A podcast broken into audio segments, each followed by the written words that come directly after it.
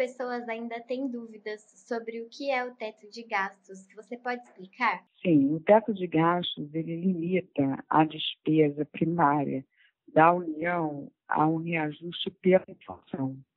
Então, é como se as despesas fossem.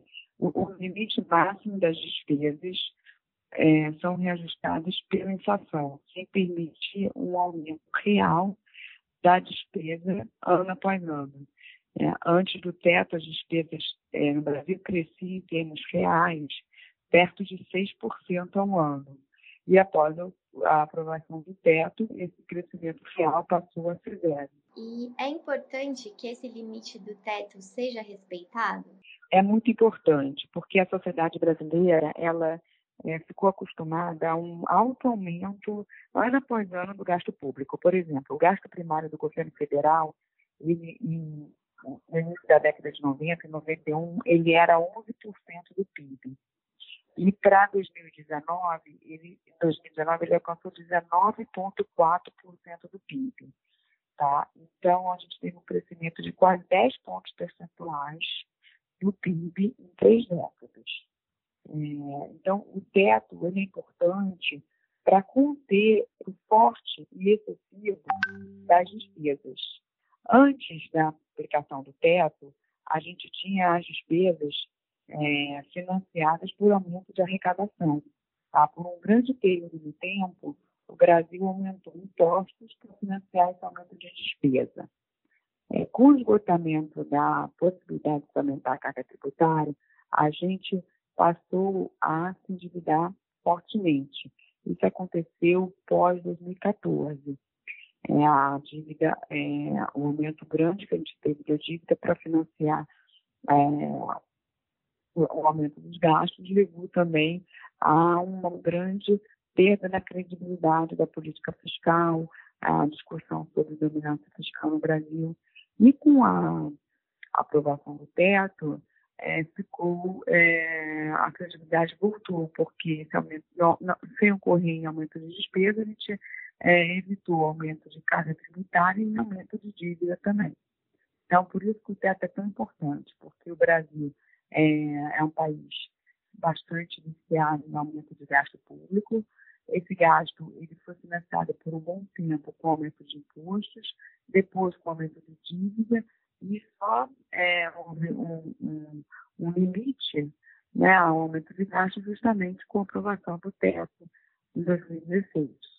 É, você já comentou um pouquinho agora sobre o aumento dos impostos, mas quais são as outras consequências de furar o teto de gastos?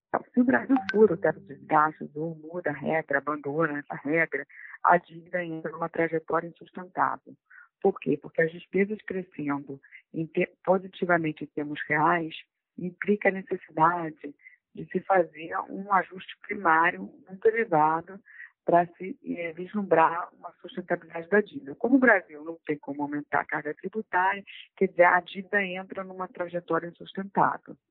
Muitos argumentos que muitos economistas, enfim, argumentam que seria possível quebrar o teto por um período, porque a taxa de juros reais está muito baixa e ah, isso não implicaria num aumento muito forte da dívida. Mas eu discordo, porque a taxa de juros real hoje incidente sobre a dívida é próxima de 3%. Como a economia não cresce, né, já não cresce há várias décadas, pelo menos três décadas, a uma taxa real de 3%, é, com a taxa de juros real, ela acaba sendo mais alta do que a taxa de crescimento real da economia. Isso já é muito para o aumento da dívida. Sem o teto, então, quer dizer, com a incapacidade da gente aumentar a carga tributária, é, a dívida entra numa trajetória insustentável. Então, independentemente da taxa de juros reais hoje estar baixa, ela ainda é maior do que o crescimento potencial da economia e sem um teto de gastos, a, a trajetória da dívida realmente não fica sustentável. E, na sua opinião, Quais os melhores mecanismos para a gente sustentar o, teto?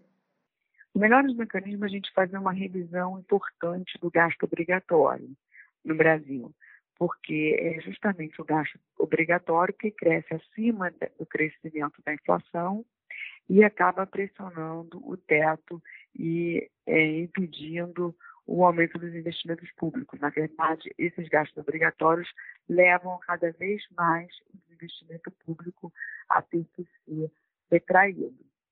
Como é que a gente vai fazer essa revisão dos gastos obrigatórios? Uma parcela foi feita com a reforma da Previdência.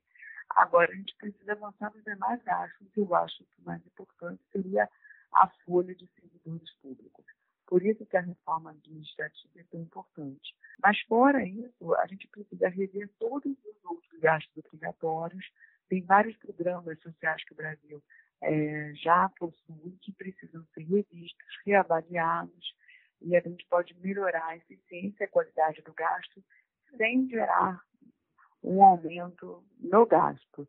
Né? É preciso focar mais na qualidade do que na quantidade daqui para frente.